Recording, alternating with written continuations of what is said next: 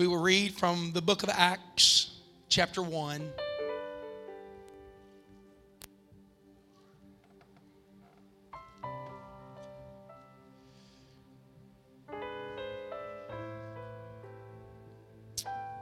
Amen. Verse three. What a powerful touch of God tonight. Hasn't been worth the trip. Aren't you glad he came to church tonight? Amen. To whom also he showed himself alive. Look at your neighbor and say, you need to show yourself alive. After his passion. It appears that passion brings proof that you have life. Everybody shout passion. He showed himself alive after his passion. By many infallible proofs. Being seen of them forty days and speaking of the things pertaining to the kingdom of God. We can never lose passion. You can't buy it. You really can't teach it. You've just got to get a hold of it. Only from God. What are you passionate about tonight? What is it that drives you? What is it you lay in bed at night and think about and makes you want to get up in the morning? What is it that you're passionate about? What is it that really matters to you? This morning I taught on an even balance. Job said, I want, I want to be measured on an even balance so God can see my integrity. Can I tell you today, there's a whole lot of things that we do that we like, but we ought to be in love with the passion of Christ. We got to fall in love with what God is passionate about. And for a few moments, if we could somehow put our ear to the heart of God and hear what his heart is beating. You know what I believe it would be? Ministry. Souls. The kingdom. How many want to be passionate about what God is passionate about? Lift your hands and I want you to ask God to give you passion for the things of the kingdom. Would you do, would you do that? God, I'm asking you, God, to give me passion for the things of the kingdom. Hallelujah, hallelujah, hallelujah. You may be seated.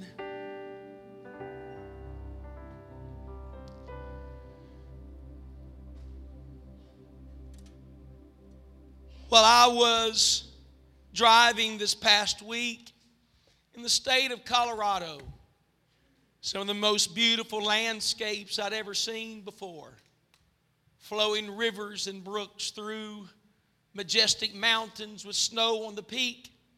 In certain places you'd look, it seemed like the sky was nearly touching heaven. And somewhere there would be a house, landscape yard. There was proof, there was life there.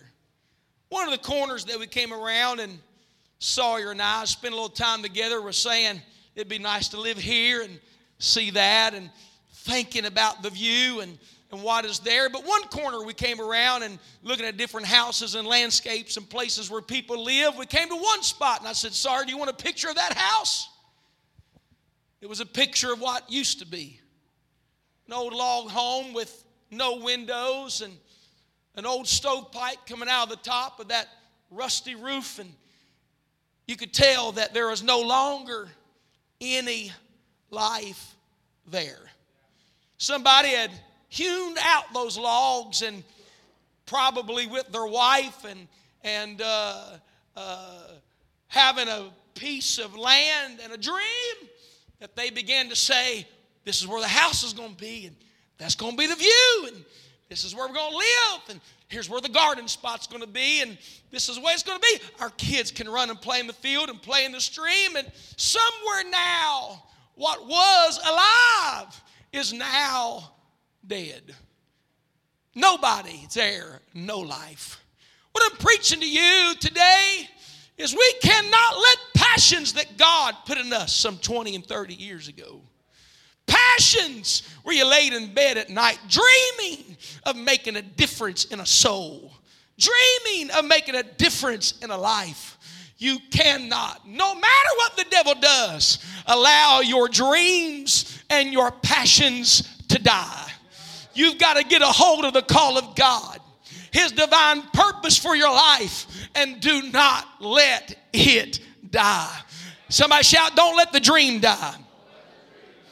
Amen. When I was in Atlanta, uh, probably seventeen years ago, near around this time, I was preaching in that area as an evangelist.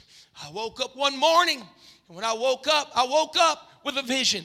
And God showed me a church. In that church, there was a vision. I saw an anchor in front of the building of a church, a large anchor. On the anchor, it said, The Anchor Church.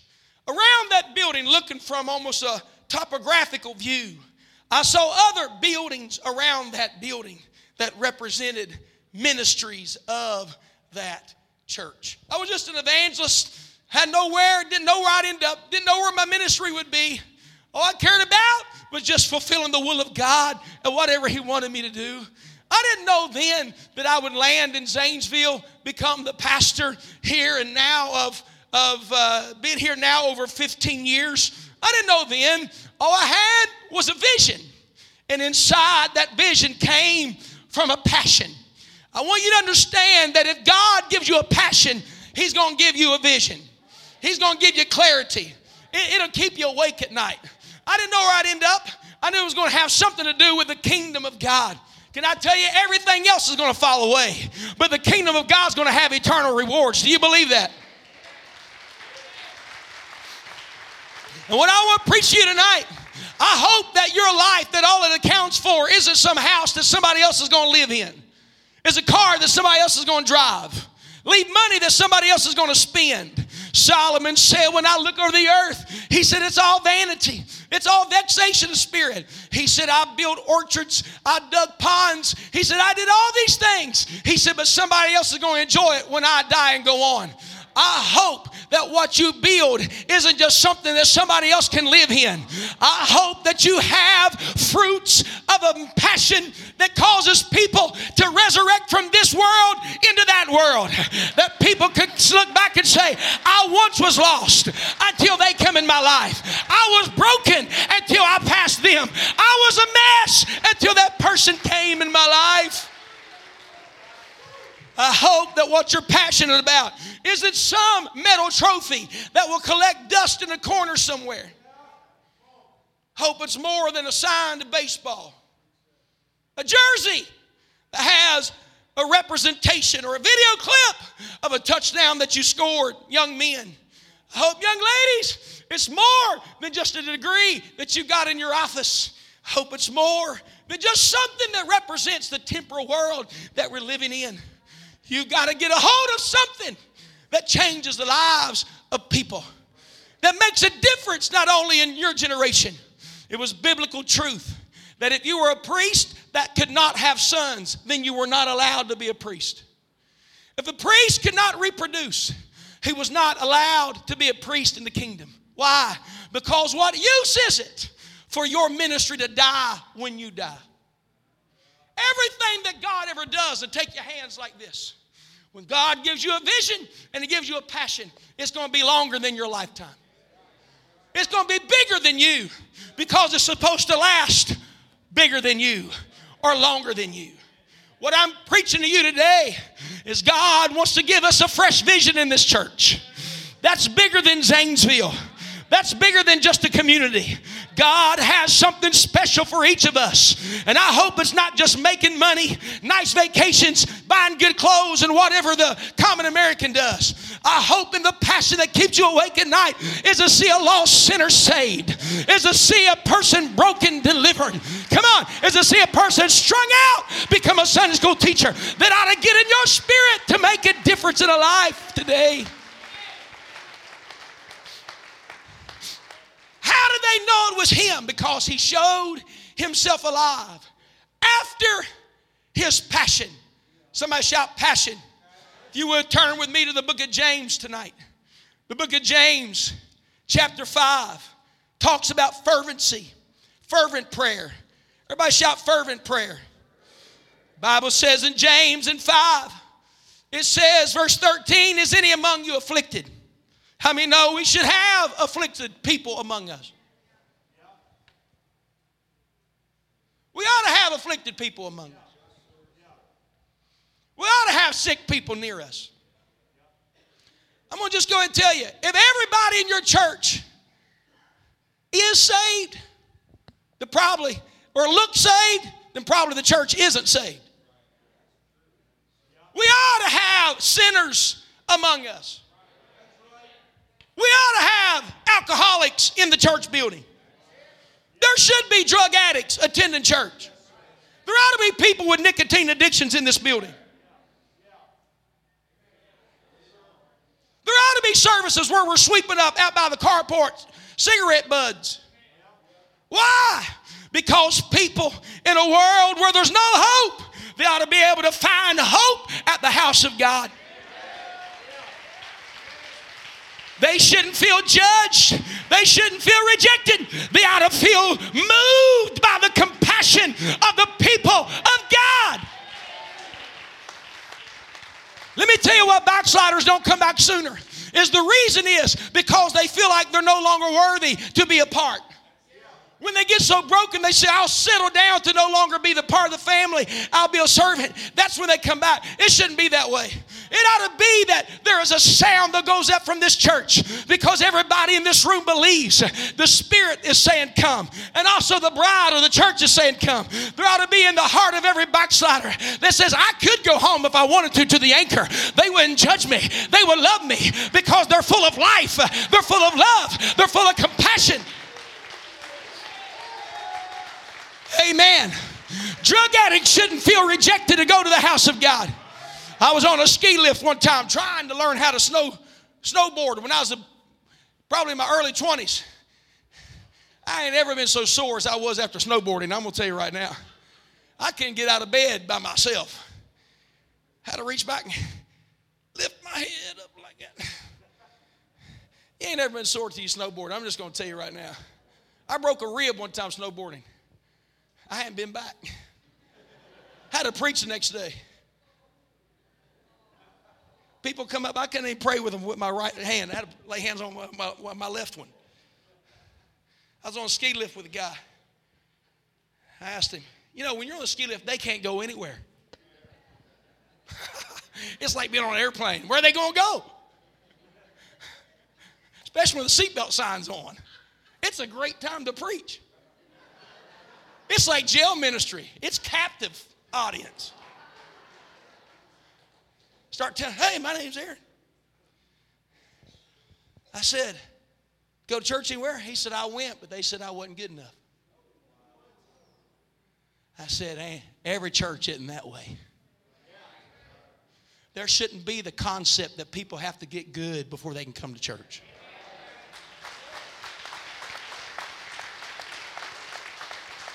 I'm not going to church because I'm good. I'm going to church because he's good. And the people of God, they're good. They want me to be there. We must make our lifestyle attainable. I preached this morning about a balanced relationship with God. Being so holy that you can't be around unholy people. That you get around them if they're doing something, you know, you need to put that out. You need to put that away. You need, you know. We, we, we can't be so holy that can't, people can't be them. But it doesn't mean we're supposed to compromise and do what they do. You don't become them to win them. You find common ground that's righteous. Isn't that right? I went bike riding with a guy one time because I was trying to win him to the Lord. I did. I went bike riding with the guy. I was, man, I kept inviting him to church, talking to him about it. He sat beside me, and I think it was Calculus three. In college, he sat beside me, and I talked to him, invited him to church, and finally we built a relationship. I was, I was trying to get him to come to church, and he said, hey, I do mountain bike riding. You want to go mountain bike riding with me? I thought, that sounds terrible. I said, sure, I'll go mountain bike riding with you.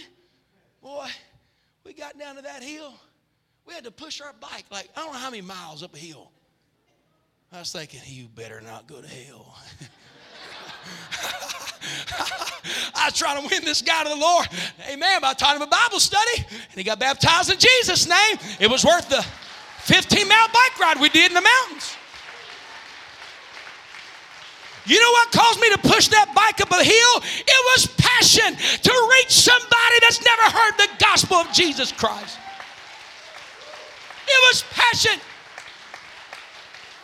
You can't turn passion off and turn it on. You don't just, you don't just one day, you, you, you just say, well, I'm not going to be a soul winner today. Soul winning is not something we do. Soul winning is who we are.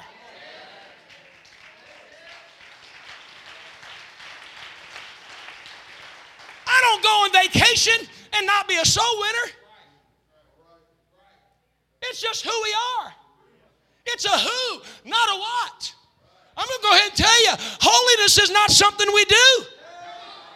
He said, be ye holy as I am holy.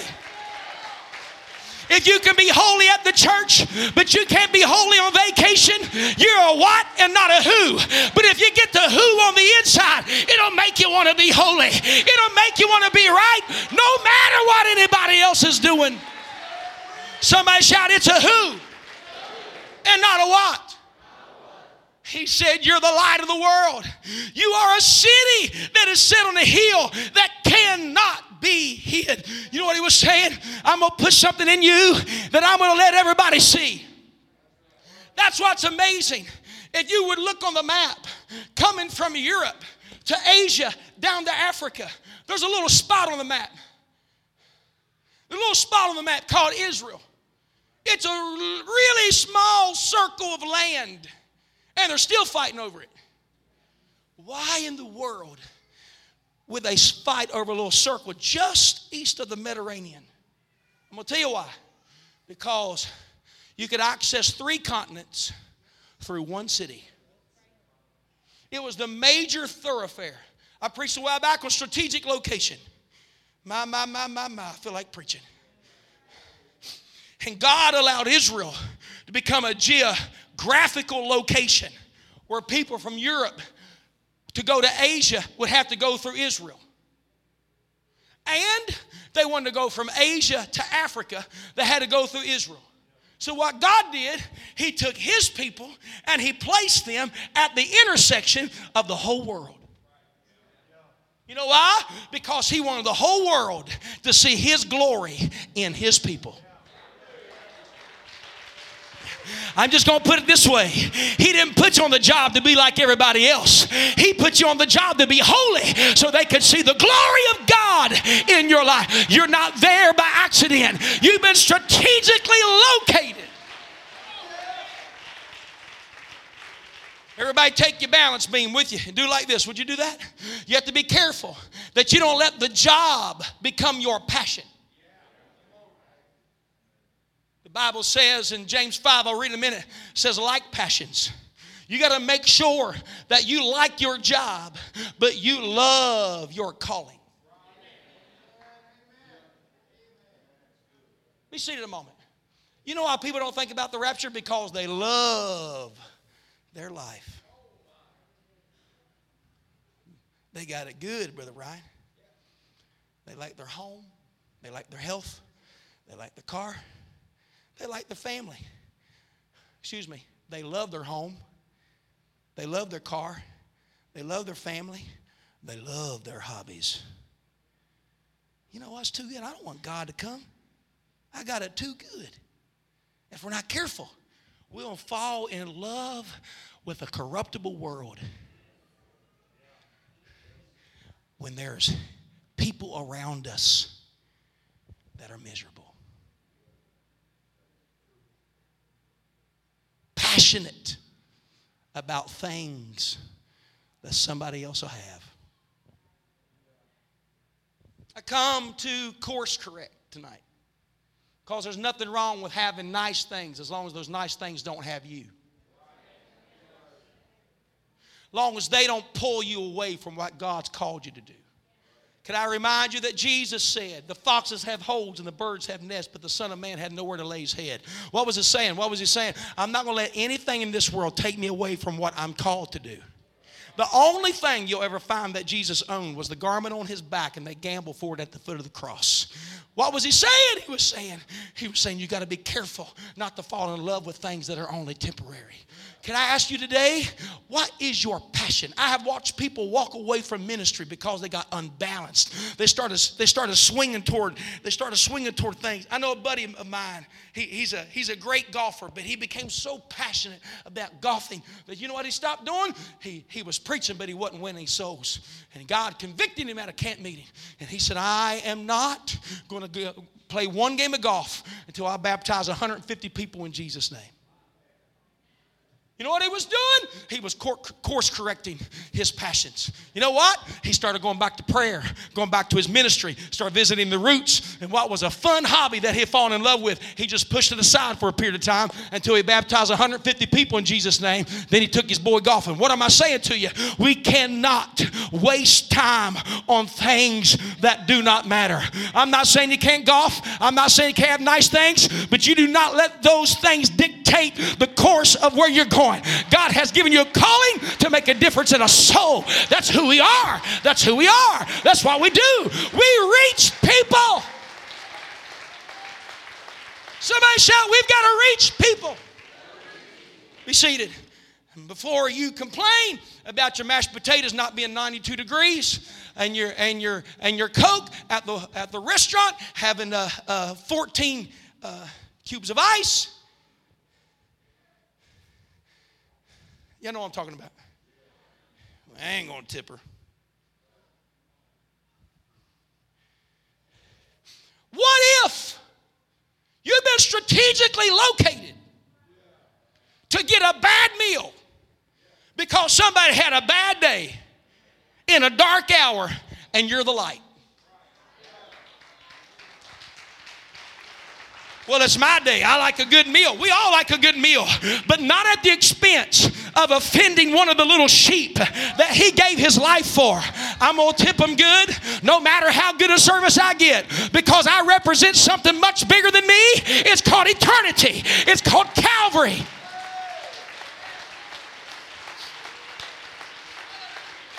Amen. Amen. Be good to people no matter when they're bad to you. I watched somebody ring. I'm meddling now. I'm, med- I'm meddling now. I watched a, somebody one time ring a waitress. She was probably ten months pregnant. Boy, she was trying to serve food like this. And I watched some guy light into her. I felt it start in my feet. You know what I'm saying? Ringed her. Till they had to let her go home. She was crying so hard. Because he did, she didn't have something on time. When you're so blessed you expect to be served, you're out of balance. God didn't call us to be served. He called us to serve.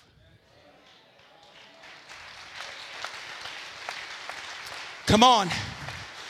There's going to be an epic harvest in this region, and it's going to come through servitude, when it's not about what you can get out of the deal, but how can I give? How can I serve? How can I be a blessing? How can I help? No matter if somebody walks on me, it doesn't matter. I want to be good to my enemies. I'll get them a drink of water. But it might be me that gives them the opportunity.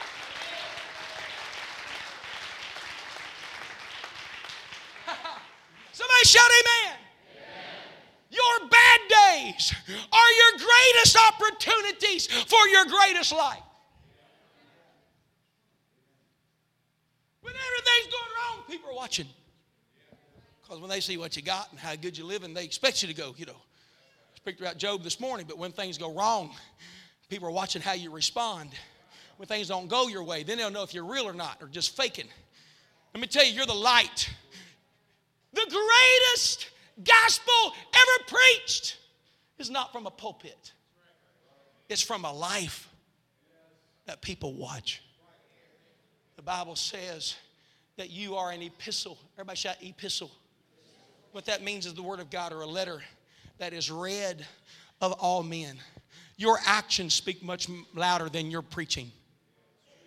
I've seen people preach on jobs and never win a soul. One guy, one guy told me one time, he said, I don't know why this, this guy keeps witnessing everybody. He won't even do his work. People aren't going to listen to a guy that doesn't do his job. People are watching you. You be early and leave late. You leave early from work and you're stealing from the company. You think anybody's going to want to go to church with you? Boy, it's tight in here now. They see you cheating, not doing right. They, they, they're, they're watching your response. And what you've got to understand, Paul said it this way. He said, if you eat meat and offend your brother.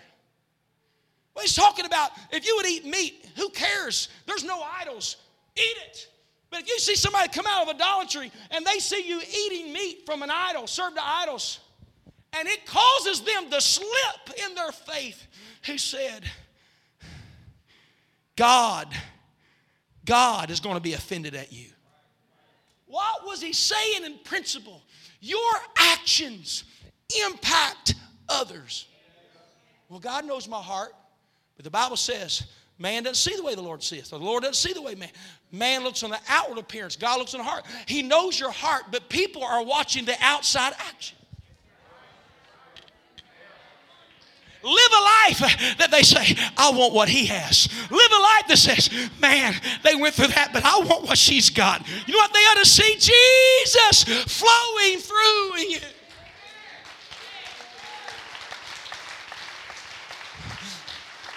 I've never read it. Someone said, and I believe it, they said Paul was so influential. They, when he was in jail, they had to change his guards every fifteen minutes or he would convert them. Why? Passion. History says that in Acts twelve, when uh, Agrippa executed James, you young people listening to me? When Agrippa executed James, was getting ready to do it to Simon Peter because he saw that it pleased the Jews. History says that James's faith was so strong that his executor got on his knees beside him, gave his life to God, and said, I want to die as this man dies. Faith in low moments. Faith on the job.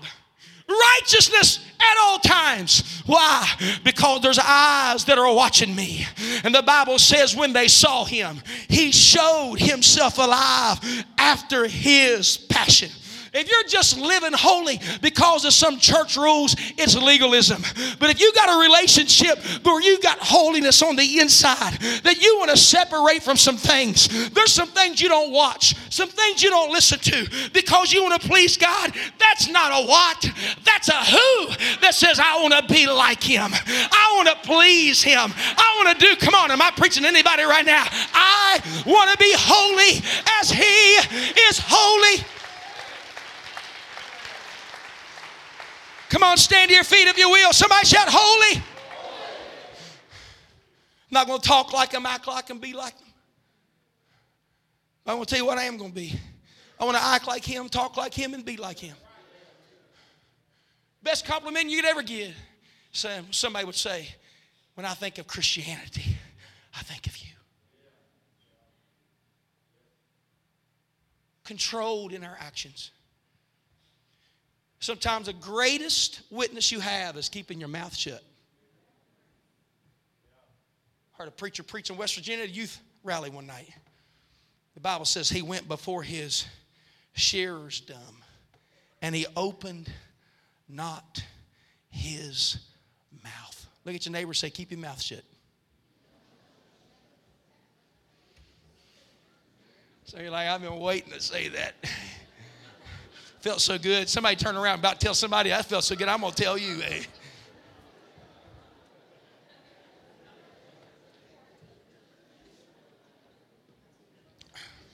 Sometimes you're going to feel like the sheep going before the slaughter. What do you do when you feel like you're being the sheep before the slaughter? Keep your mouth shut.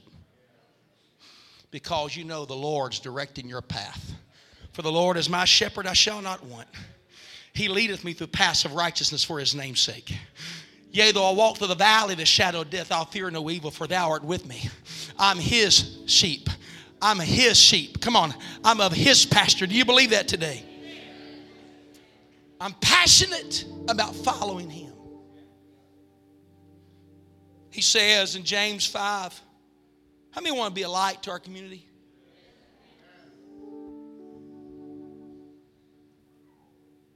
What are you doing to be a light in the community? How can you be a light in the community if you're only in your home and in the church? See, holiness is not isolation, it's insulation. It's not isolation. Jesus spent time with disciples and sinners. How many know that? Everybody shout sinners. Well, I don't know if we ought to let them come to church. They're a sinner. Woo! What in the world? Man, if we let sinners come to church, you know, they, they might, they might. What, what, what are you talking about? Are we that weak? We don't have enough power to influence sinners. We're going to be influenced by sinners. Are you serious? It doesn't mean you go out to the bar because you're so powerful. You got to control the environment where you get. Don't let your good be evil spoken of. But what I'm saying is, when people are coming around you, you ought to be the influencer. Salt is never influenced. It's always the influencer. Darkness never pierces the light. The light always pierces the darkness. So when you're praying over your kids and sending them to school, send them in the name of Jesus and plead the blood of Jesus over them, because there's enough light in the child to influence. Is any sick among you? Is any among you afflicted? Let him pray. Is any merry? Let him sing psalms. James five fourteen, is any sick among you? Let him call for the elders of the church. What it's saying is, if there's any broken, let him get healed at church. And let them pray over him, who? The sick. Anointing him with oil in the name of the Lord. Everybody shout, and the prayer of faith shall save the sick, and the Lord shall raise him up. And if he hath committed sins, if the sick has committed sins, and they come and pray the prayer of faith, they shall be forgiven him. A sinner can come in who is sick. I watched a lady stand right here, never seen her before. She came up to the altar. I went up to her and I said, ma'am, what do you need God to do for you? She said, I have a blockage in my bowel. I'm scheduled for surgery on Wednesday. So the Bible says to pray the prayer of faith. Only one time that is ever said. It's one word. Only time that word prayer is used. It means a prayer with a vow. I said, if God heals you, will you serve and rest your life? She said, yes. I reached up to pray for her healing, and she started speaking in other tongues. And God healed her, and she didn't have to have surgery, because God is a miracle worker.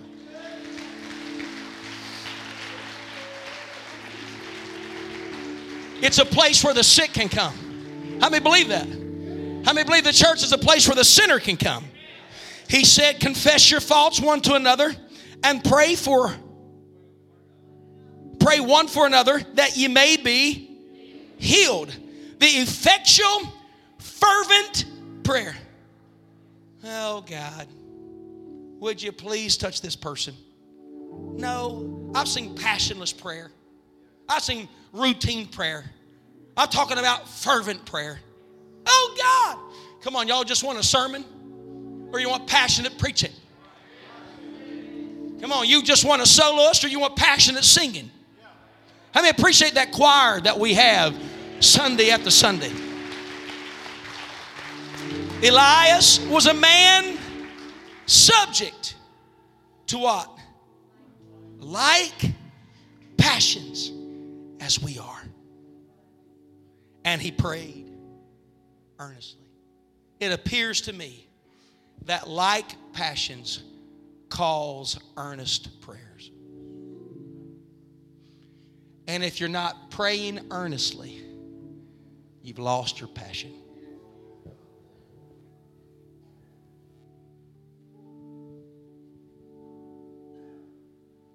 Sounds to me like prayer and passion are fused together.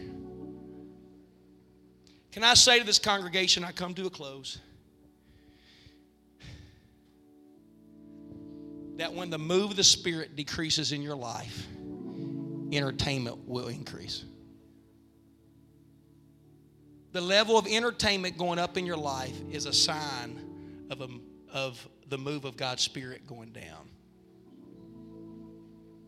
I preached about balance. I'm not saying you can't have any entertainment.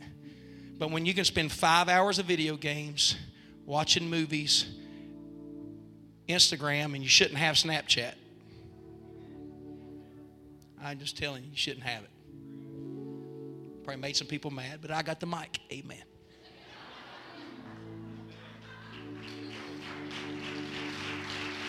I don't think you should have it.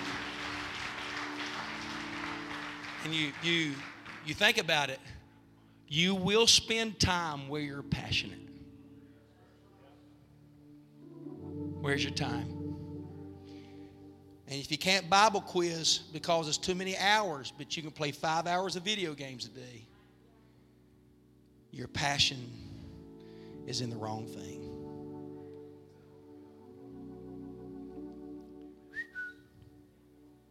We got to put him first. How many's ever got out of balance? I promise you, watch this, it always works. Take a day and fast. Start your day of prayer in the morning. Read your Bible before you go to bed at night. Let it be the last thing you do. Pray until you get in. Somebody say, how long should you pray? Pray till you want to. Pray till you end prayer. Watch what happens. You'll become so full of him. Passion will pour off. You'll be like Brother Gladman over there. Man, I just want to do something for God. Pastor, can I do outreach on Saturday? Yeah. He said, can I do outreach? I said, yes, you can. Man, I just want to win a soul. I watched Brother Chuck and Sister Tina down here at the church working. He's in the jails on Saturdays, seeing all kinds of people get the Holy Ghost. Why? Passion. But before he got passionate to win a soul, he got passionate about God, passionate about a Bible, passionate about prayer. How many want to like passions? How many want to make a difference? As I was sitting there before, just a little bit ago, I felt like God was speaking to my spirit for some of you and say, what's standing between you and your purpose? God put a fast, go to because of times every year, God would deal with me about an extended fast. You know, it's a great thing to commit to a fast until the Spirit of God moves, lifts. You can, you can see, smell restaurants before you ever see them. Anybody know what I'm talking about? Well, I'm going to do this long fast. Oh, God, I'm going to do it. Spirit of God lifts. Your stomach starts screaming, I'm hungry. Well, I'll do it next month. I'm going to start at the beginning of the month. It's like diets on Mondays. Two and a half years delay. And Greg Godwin preached in this church, what's standing between this church and the next revival? And I sat there. I thought, what if it's a fast? It's an altar that God wants me to build in an extended fast. That night, I thought, if I don't do it now, I'll never do it. I walked out of this room, went to that restaurant, a Steak and Shake. They ordered, and I didn't eat. Just drank water that night. The longest fast I'd ever done. Why? Passion. Said I'd rather see people get the Holy Ghost than enjoy the pleasure of food for a period of time. Passion. But Alec, come here. Run on down here, Pastor. Come here, Ethan. God's touching you. Lift your hands, Ethan, as you come down.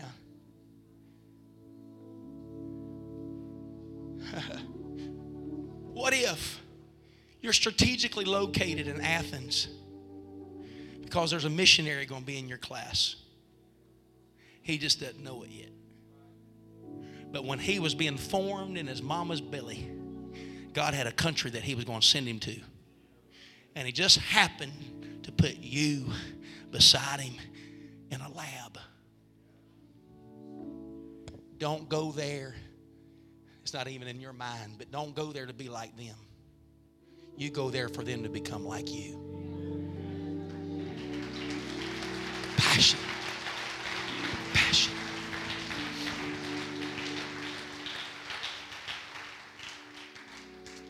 Come and sing that song. In this room, there's a call of God. There's a call of God. How many feel that? We're in a church. I don't. I don't it's it's almost seven thirty. I don't feel like anybody's wanting to go home. I do feel like there's some people wanting to get a hold of God tonight. Any of you young people want to be passionate about something? What do you cry about? What do you cry about? When's the last time you wept over a soul? I can't talk about ministry and not weep. And the day you can't weep over ministry, you've got to re- do something in the heart. Say, God, I'm out of balance. The full soul loatheth the honeycomb. What does that mean? It means if you're full of carnality, you won't love spiritual things. Cindy's got mad at me many times because I started eating out of the cupboard before she was cooking dinner. Aaron, don't eat that. I'm cooking. Remind me of my mom. Aaron, you put that bag of potato chips down, she'd say. My mom would. My grandma. Aaron, get your hand out of the cookie jar. Dinner's in a half hour. What's it saying? Because a full soul loatheth the honeycomb. Means things that are good you won't want because you're full of something else. You see, when Jesus in his, come here, Mike, run down here with me. Mike Durant, yeah, buddy. He and I do Bible studies on Thursdays when we can get our schedule together. One of the finest Christians I've ever met. I love Mike. He's our homeschool basketball coach, too.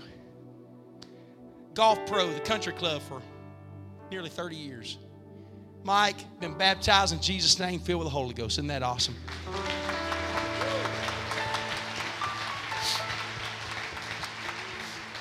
Now, you can't talk to Mike about the gospel and winning souls that he doesn't start crying and say, I got a goal, and that's to get somebody that anchor to hear the truth.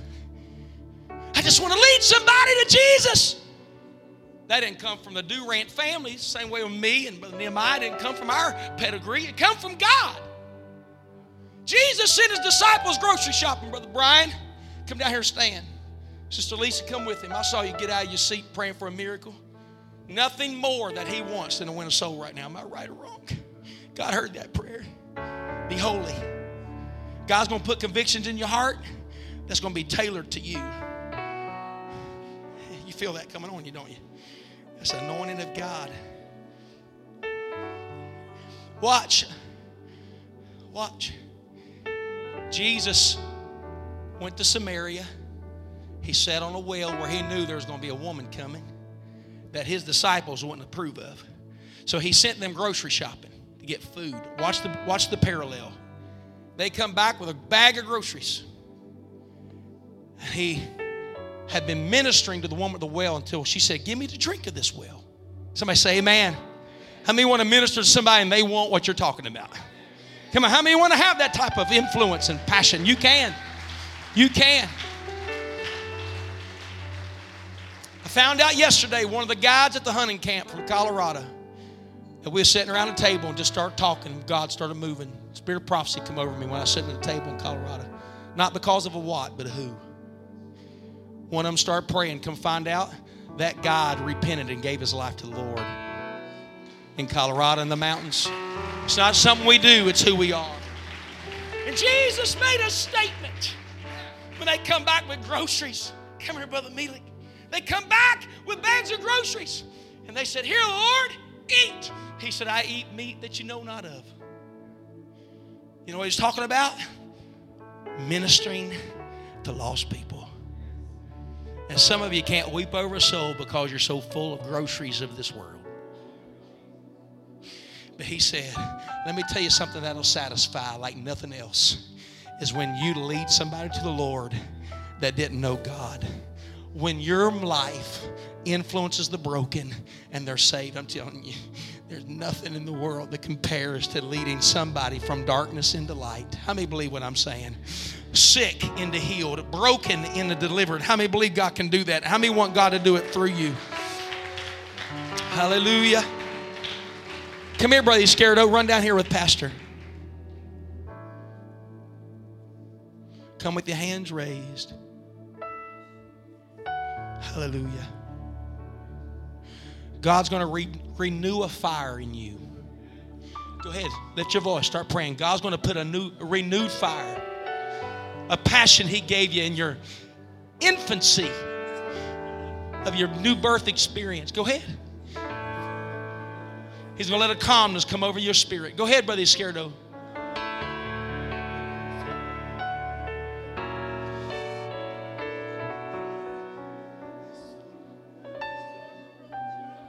Go ahead, Brother Esquerdo. If you're here and you feel like you've been loathing the honeycomb, you've had a calling, but your passion has been light, so I want you to come.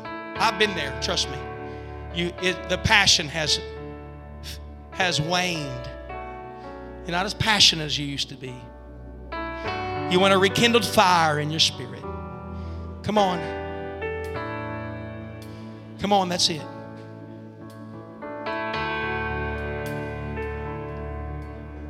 Come on, there's hundreds right now that are saying, I want to be passionate. You'll never be more satisfied than when you're passionate about the things of the kingdom.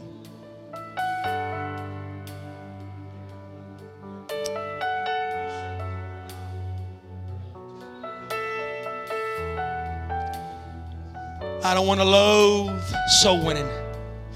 I don't want to loathe reaching the lost. As he starts singing, you're going to feel something. I want you to tell God, I'm sorry I've been full of media. I'm sorry I've been full of me, hobbies and passions that I should have liked instead of loved. Go ahead, come on. I want you to tell the Lord, I'm sorry. Oh, I'm sorry for not ministering to the lost, ministering to the broken. Oh, forgive me, oh God. I want to be passionate about winning lost people. I want to be passionate. I need your glory. Come on, all over the building, would you reach out to God? I want your glory. Less of me and more of you is what I need. Show me your glory. Show me your power, less of me and more of you is what I need, I need, I need your glory, I want your glory, less of me, less of me and more of you is what I need, show me your glory, show me your glory. Show me your power, show me your power. Yeah, yeah, yeah. Less of me and more of you is what I need. I need your glory. I need your glory. I want your glory. Less of me and more of you is what I need. Show me.